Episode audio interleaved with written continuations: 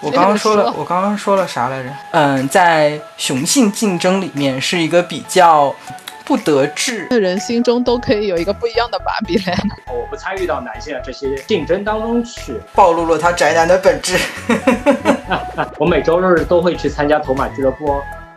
哎，既然我们张同学做了一个挺好的一个补充，包括提出他的一些见解，那么我们也想就此啊谈一谈我们这部女性向电影里面为数不多的几个男男主男性角色的一个这个这个想法。那不如从张同学开始吧，你觉得这部电影里面男性 男性角色的塑造？你有什么想法吗？你会不会觉得就是，哎，我有个很好奇的问题啊，因为他最后从现实社会中学到了男权的那一套，然后搬回了芭比 land，把它改成 Ken's land，然后呢，他把芭比那个房子就改成了像就是什么什么 Holdy Judy 那个很长的名字，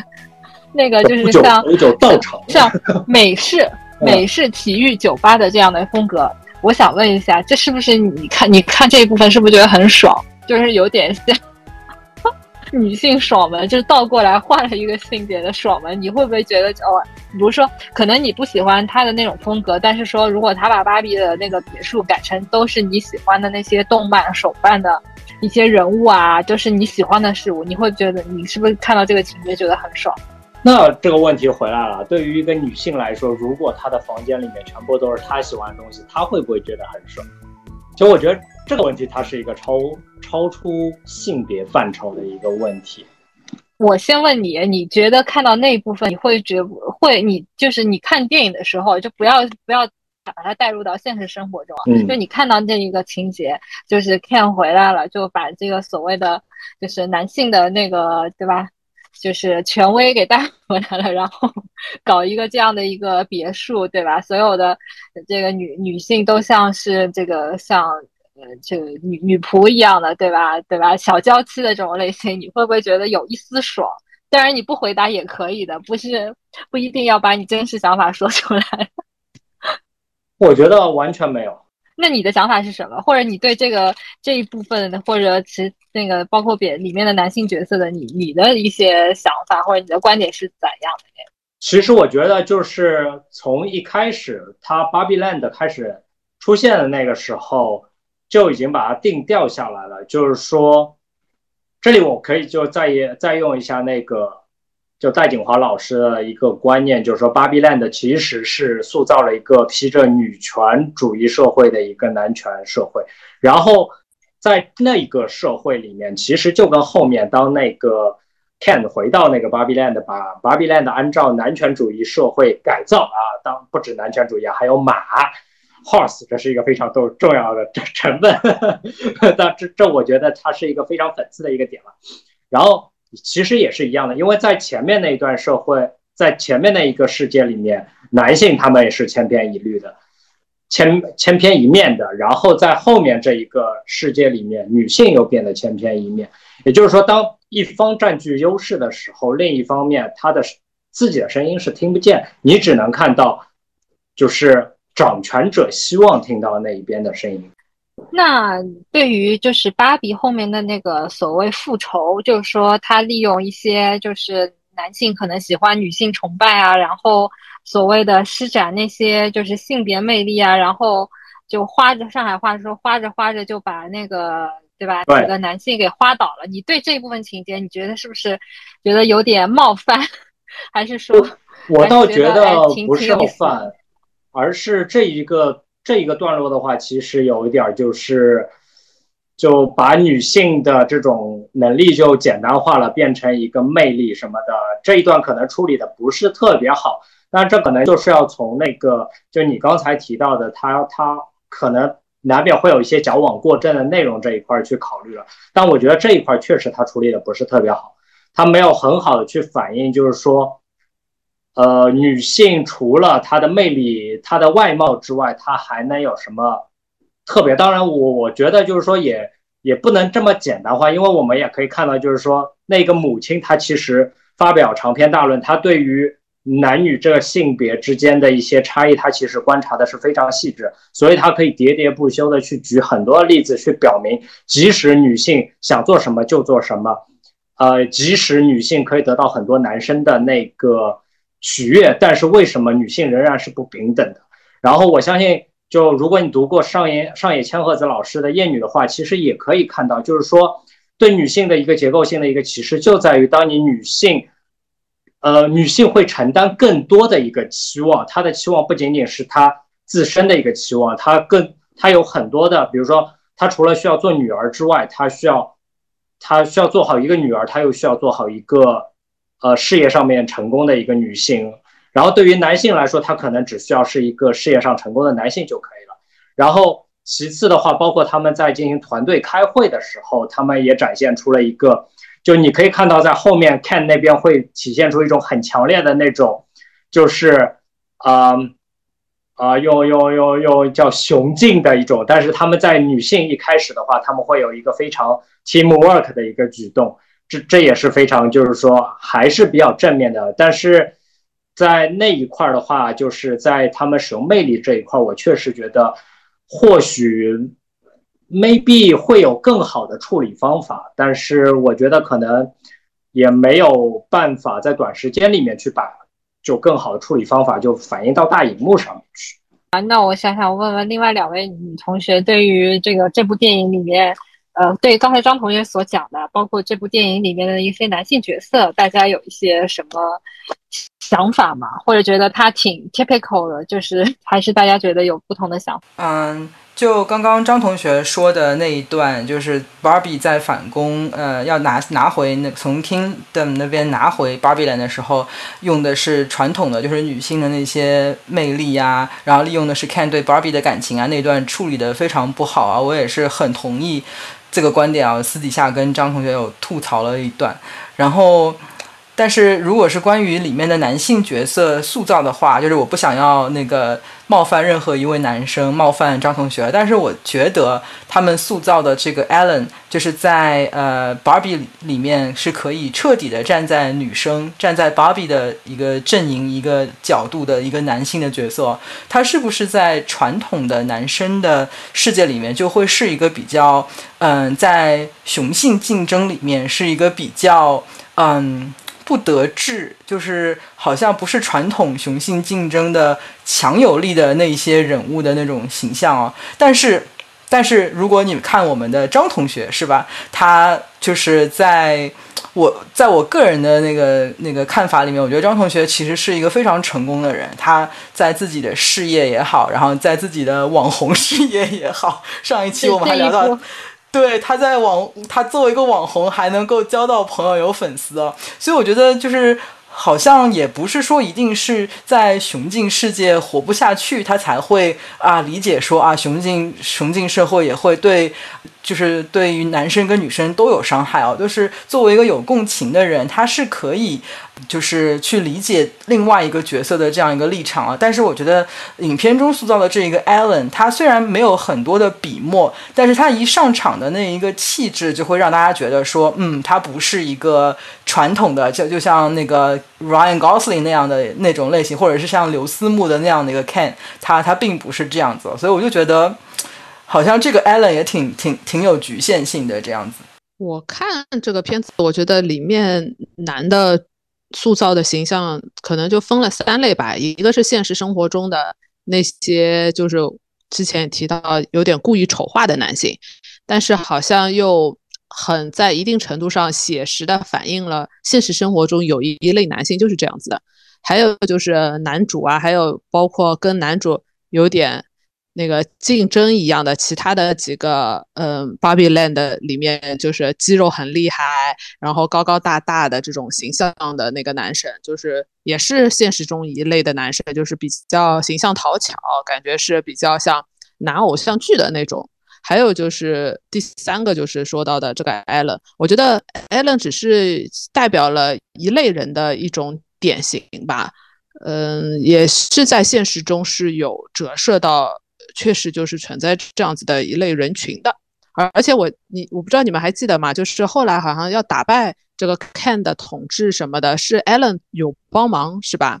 ？Allen 帮忙，然后就是成功让他们那个又夺回了那个这个管理，这个女性的管理。但是呢，我觉得说到这个芭比，有点一开始都是说他们的形象好啊什么的，没有说其他的女性的能力。在他他们管理芭比 land 的时候，我觉得，因为它对应的那些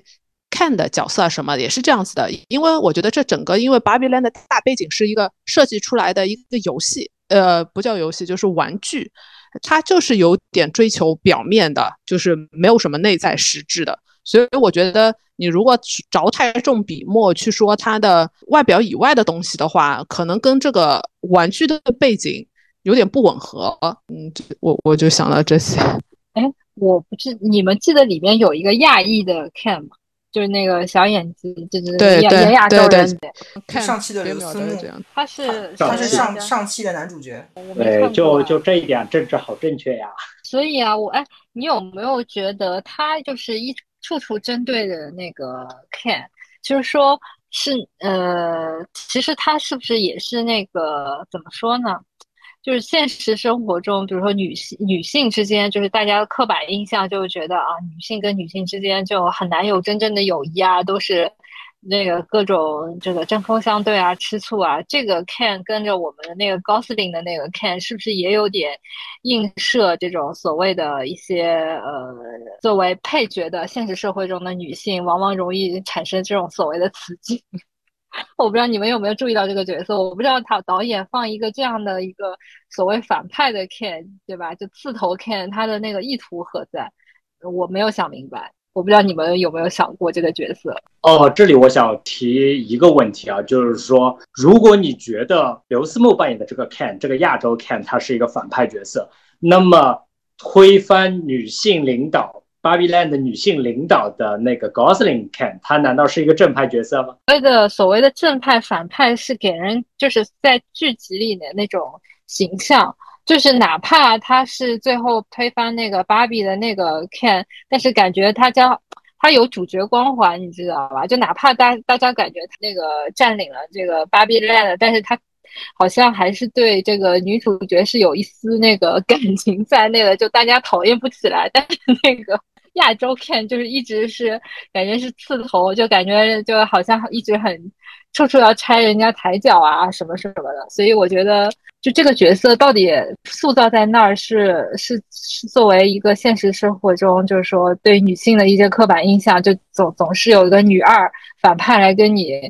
雌竞呢，还是说有别的意图？我觉得就是为了让东西有点内容写呀，就像你看很多剧里面的设置，为什么要男一男二女一女二？就是因为里面要斗，要有什么才有笔墨可以写，通过这些呃斗的过程来把这个人物的特点展开嘛，不然就是一切岁月静好，没啥东西可写啊。所以这部戏的这个这个角色也是很俗套的，就是常规的一个戏路戏剧的套路，嗯，是不是？也没有什么我的理解。所以，所以呀，其实那这个也能说明很多在男性电影里面的女性角色也是很刻板的呀，不是那种女反派。那那那女二女花瓶，对吧？也是对，也是作为那种，而且我觉得看在里面，就是高司令那个看在里面，真的是已经形象还算比较丰富的，不只是一个花瓶。但是很多在肌肉。电影里面的，比如《零零七》系列的那个女性角色，都很都很单一的啊，都很肤浅的吧？是不是？是不是也是有一点反讽的意思在内啊？我是不是我们解读过啊？无所谓，啊，解读过头就解读过头了。对，可以自己解读嘛。每一个人心中都可以有一个不一样的芭比 land。对，所以我觉得他放了很多讽刺，这种就是让人去激发自己的想象嘛。因为讽刺的它有一个特点，就是它不是只给的嘛，它就是可以你自己去解读。好，张同学，你要说什么？嗯，没没没有。如果你没有说完的话，你可以继续说。不好意思，说完了，说完了。你说。我我正好有一种想法，就我想就跟那个花同学也探讨一下，因为你知道，就在美国这个社会吧，然后他特意，因为高司令他是一个白种男性，然后在。整个美国的一个圈子里面，其实亚裔男的地位，据我所知应该不是那么高。但是他特意在这个片子里面，把呀把亚裔男作为一个白种男的一个主要的竞争对手。我很想知道，这会不会是编剧和导演的一个恶作剧？我感觉更像是一种，就是现在好莱坞非常非常多的一种那政治正确吧。就是你想，好像还有一张对，另外一张剧照里面那个呃，就是好像他是 k e n e r g y 的那张图，还是另外一张图里面，他就是呃柳思慕那个亚裔男就不在，然后是有另外一个黑人的男性是站在高司令的旁边的，所以他现在就是还蛮讲这种一定要有。diversify 的这个到位，这样子，这种代表性要全部都有，这样。美对剧啊，对吧？你看现在美剧哪个好那个美剧不插个这种这个少数裔，都插几个少数裔都要。你你看现在就是最新版本的那个小美人鱼，跟最新版本的那个呃白雪公主，嗯都是嗯不是嗯传统的演员来演那一个女主角。我是觉得是比较有那个，就是这种功能是最普遍的是在吧？然后说亚裔跟呃男主角就是白人男性的这样一种故意的争斗，我好像觉得。如果是说美国的现实中的话，反而是好像我不太感觉这两个族群存在如此直接的这样的一种一种争斗，好像对不太有感觉。活在平行宇宙是吧？对，感觉他们从职业到个人生活方面有一点平行吧。我是的确是觉得有一点点平行。嗯，但我觉得有点奇怪哦，就是比如说拉丁裔美国的种族人群也占很多，但里面男性的主要角色没有拉丁裔啊。我觉得可能有的时候他带拉丁裔，我们不一定看得出来。就是在我们的亚洲人的眼里面，我们没有那么能大的能力去区分，对就是他们的那个种种族。但是这是从嗯、客观的嗯，就是是怎么讲，是一个呃，就是有实验去证明说，如果是让一个从小在亚裔环境里面长大的人，如果给他这种非亚裔的脸部的这种特征的话，他其实是比较难去分辨的。但是与此同时，如果是那种非亚裔的这种人，如果让他去分辨那种亚裔面孔，他也比较比较难这样子。不过，对我觉得你讲的也有道理，就是如果我们去考虑漫威的英雄片啊什么的，我们现在有上汽，然后有那个黑豹，但是在那个你说的那个拉丁裔的族群里面，我也是想不到一个特别出众的一个一个一个例子吧。我也不知道是因为这里这个族群其实它已经多到可能反而不是一个少数少数族群，还是怎么样，所以不用特地拿出来讲。我也不知道，我对个这个不是特别的了解。在美剧里有，在美剧里也有会设定那个拉丁裔的，我感觉对其实但是他们很多混了，嗯他们混血了，就是你已经快说不清他到底属于什么裔了，好多。对，而且他们其拉丁裔的实很多象就是是非常非常出名的大明星，其实本身就是拉丁裔的，像那个 Jennifer Lopez 啊，像 Rihanna 那些，他们全部都是、对，所以他们其实。有很多很多的代表人物了，所以他们可能已经像比如说美国这边，我们的告示牌是有英文跟西班牙语的，所以我感觉就他们好像已经不再被当做一个你 你那个地方比较需要那个 没有哎，哎，没正好是有。哎浓，度有没有没有。在此以外地美国中部方也是的。对，美国中部也哦是，公交对车上都是西语对。跟英语双语对。我刚去西班牙语好像是美是美国第二多使用者人讲的啊，对对对人讲的。对我我去嗯 Portland 那边也，我我本来也是以为是我们这边才有，然后我之前去 Portland 啊、不是 Portland 去 Oregon，然后他们也都是有嗯这个西语牌，所以的确是，嗯，哦，那就不需要政治正确了，这样子就理解了。我也猜想是 不是可能可能这样一个原因。对，顺顺便说一句，我很喜欢刘思慕，然后我看了他写的那个自传，他小的时候也是，嗯、父母是第一代移民嘛，从那个北方过去的，然后写他。就是他那本书也是基本上跟自己的父母一种一种和解吧。他作为亚裔的第一代 A B C，从小的那个文化的碰撞啊什么，那本书还挺有趣的，推荐给大家。哎，是中文写的吗？英文哦。但是挺挺简单的那个英文，不是特别的，就是像那种什么狄更斯的那种英文，不是，它是挺挺挺好读的，而且它有那个，嗯，他作者本人朗读的那个 audiobook 有声书，所以听起来会更有更有意思一点。好了，那关于这个话题的话，我们先聊到一一段落。然后的话，就是我想 call back 到我们一开始的最初的那个问题，就我有问大家小时候有没有芭比娃娃，然后小时候跟玩具的那些故事嘛。那我最后一个问题就想问：假设你现在有孩子，当然我们这边已经有两位已经是有有孩子，会给他买怎样的玩具？如果是女孩的话，你会不会给他买芭比娃娃？如果是男孩的话，你会不会特意就是说给他买那个所谓的传统意义上的什么汽车啊、机器人？这是个开放性的问题。菲菲同学这边说，姐，你你给你女儿买过芭比娃娃？我记得我可能在玩具店是有跟他一起看到，然后问他，就是因为我女儿这个年纪，然后又是独生女，她几乎就是只要她想要的玩具，我们都会给她买。呃，但是对芭比娃娃，我就记得从一开始她就很明确跟我说，这个玩具看上去很无聊，她不想要，所以我们家从来没有出现过任何一个芭比娃娃。那你女儿的玩具是什么？各种莫名其妙的东西，比如说那种什么。起泡胶就是拉着会不断的变形变长的，最近迷恋这个。然后昨天他过生日，最开心的是买了一团毛线，他的同学在学校里面打毛衣，他觉得非常有意思。然后他就要昨天开始开始痴迷于打毛衣，呃，还有各种什么呃小的可以把它变形啊什么的，反正就是各各种莫名其妙的东西。而且其实现在的小孩子，我觉得没有太明确性别特点的。就是从我自己的观察，所以你也不会给他这种所谓引导他，就是给女孩子买娃娃什么的，就也没有这样的意识，对吧？没有，反正就出去自己选，或者同学之间流行什么，回来我就给他网上找，给他买回来。嗯，我觉得我在自己的理论当中是去想要做一个。就是尽量尊重小孩自己的这个兴趣，就比如说，哪怕我儿子他想要买芭比，我觉得也是没有什么问题的嘛。但是我觉得人很难改变，我很难改变我自己的思维定式吧。就比如说前两天，呃，之前有有一次，我儿子在其他人家拿着个小车车在那边狂啃，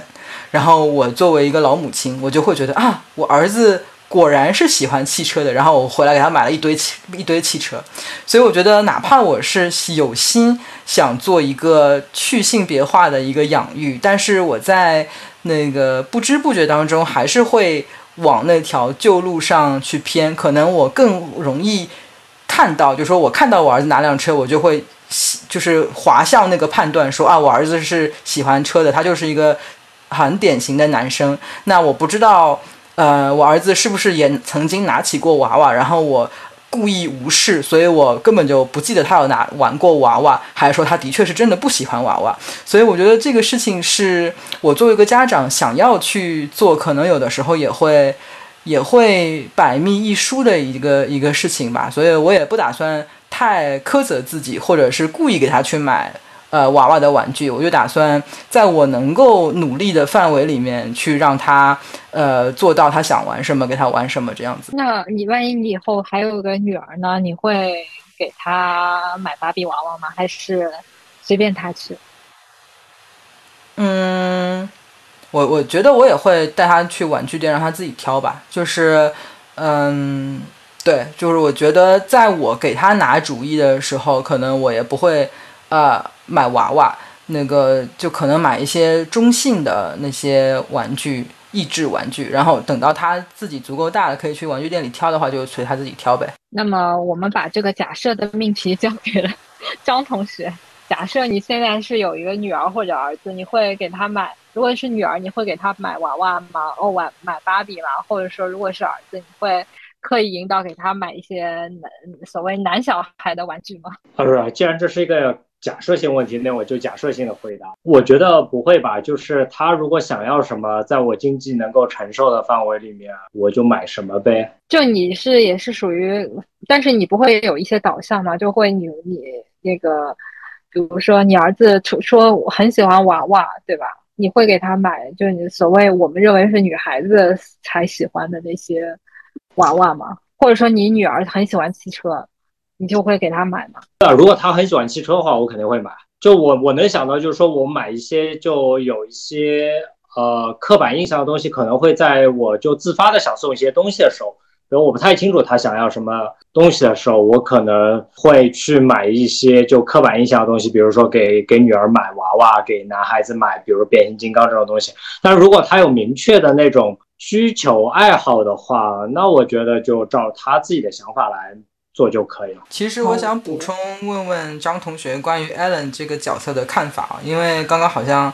那个。之前好像我记得张同学对 Allen 这个人物其实挺有自己的看法的啊，非常感谢那个花同学，我把这个问题抛出来。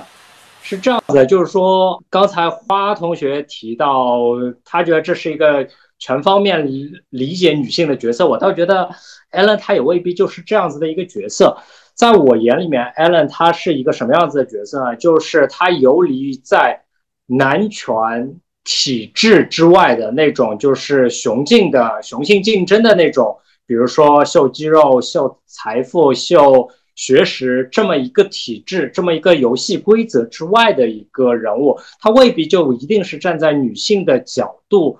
去理解女性的这么一个角度。但是这个角色给我一个最大的一个感动是，就是说导演没有忘记，就是说其实除了这个世界，除了男性和女性之外，还会有。更多的其他类型的人存在，他可能在生理上表现为男性或者是女性，但是他其实既对男性的那套东西不感兴趣，也对女性的那套东西不感兴趣，而是有自己的一套那个世界观和价值观。在我眼里，Allen 他其实是这样子的一个人，所以他在片子一开始的时候就是说这个世界。，Alan 是唯一只有一个的，没有任何复制品的，就表明了他在他们这个世界里面，不管他是跟芭比还是跟 Ken，他其实都是格格不入的。但是后面他因为忍受不了 Ken 的那些统治，这这一套完整的游戏规则，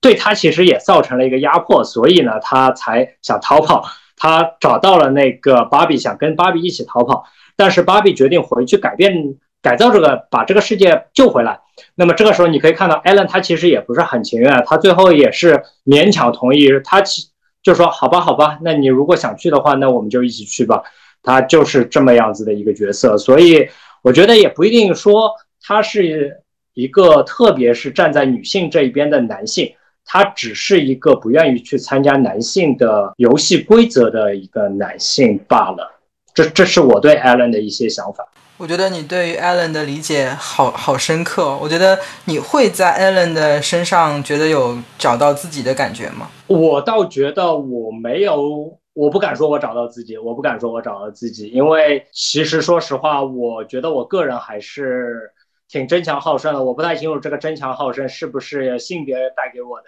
一些就是。刻板印象或者是什么的，但是我觉得就是说，我肯定不会特别认同 Ken 的这种主张，也可以说就是说，在可能从某种程度来说，我跟传统的那些。就是男性的观念会有一点小小区别。那你有想过是为什么吗？你有想过是哪一些特质令到你跟传统的男性会有一些小小的区别？这个我觉得就很难说，有可能有一部分是来自于先天性的，比如说，呃，你天生就身体身子比较弱，所以你不太可能去跟男性去比比强壮。然后，呃，你可能也不是那种智慧特就特别高智商的，那你可能在。跟那些 PhD 或者 MBA 去比比挣钱的时候，你可能也比较落后，也或者你长得不够帅，你也不能就是去很好的作为一个阿尔法男，然后进入到一个女性的群体当中去。那么在这种情况下，他发展出了一套自己的一个就爱好，比如说其他男生喜欢运动，其他男生喜欢啊挣大钱，那我我。我举个例子，我我只喜欢打游戏，我只喜欢看看那个呃动漫，而且我并不觉得这个东西是就就就就举个例子，就是就这样子的一个状况，我不参与到男性的这些竞争当中去，就有可能就是这样子的一种感觉。但我可能这里会说的比较极端一点，我觉得这一点就是说，可能也不是短时间里面就是你去思考就能够这么快把自己定位下来的一个东西。我感觉聊着聊着，张同学暴露了他宅男的本质。我每周日都会去参加头马俱乐部哦。我们都知道了。我会帮你播剪出去的，然后可以再给你留个言，什么有意者可可以可以发私信联系。坐标上海，我我倒是觉得 Allen 这个角色应该是属于有共情力，因为虽然一方面他可能觉得啊自己融不进 Ken 那个群体，但是他其实因为一直在无论是 Ken 称王还是芭比称呃主主宰的世界里，他其实都是。边缘人，所以一旦那个芭比变成边缘人，他其实是能能共能彼此共情的。所以我觉得有有时候未必要作为一个领导者，但是你还是可以成为一个很好的一个队员，去。去共情有相同遭遇的一个人，去帮助别人，我觉得这个是，嗯，这个角色比较闪光的一点吧。啊，这一期其实大家都贡献了很多想法，其实很多都是我感觉是大家的戏比电影的戏还要 足，内心戏比较足。当然，我们也很很那个很开心，有这期有我们一位男性嘉宾一起讨论这部女性向的一个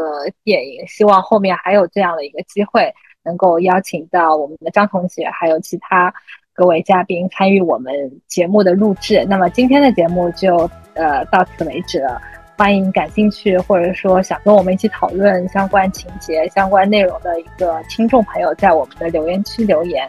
啊，也记得把我们的节目，如果觉得好，把我们节目推荐给身边的小伙伴。您的支持是我们做下去的最大鼓励。那么今天的节目就到此为止啦，大家拜拜，下次再见。拜拜，拜拜。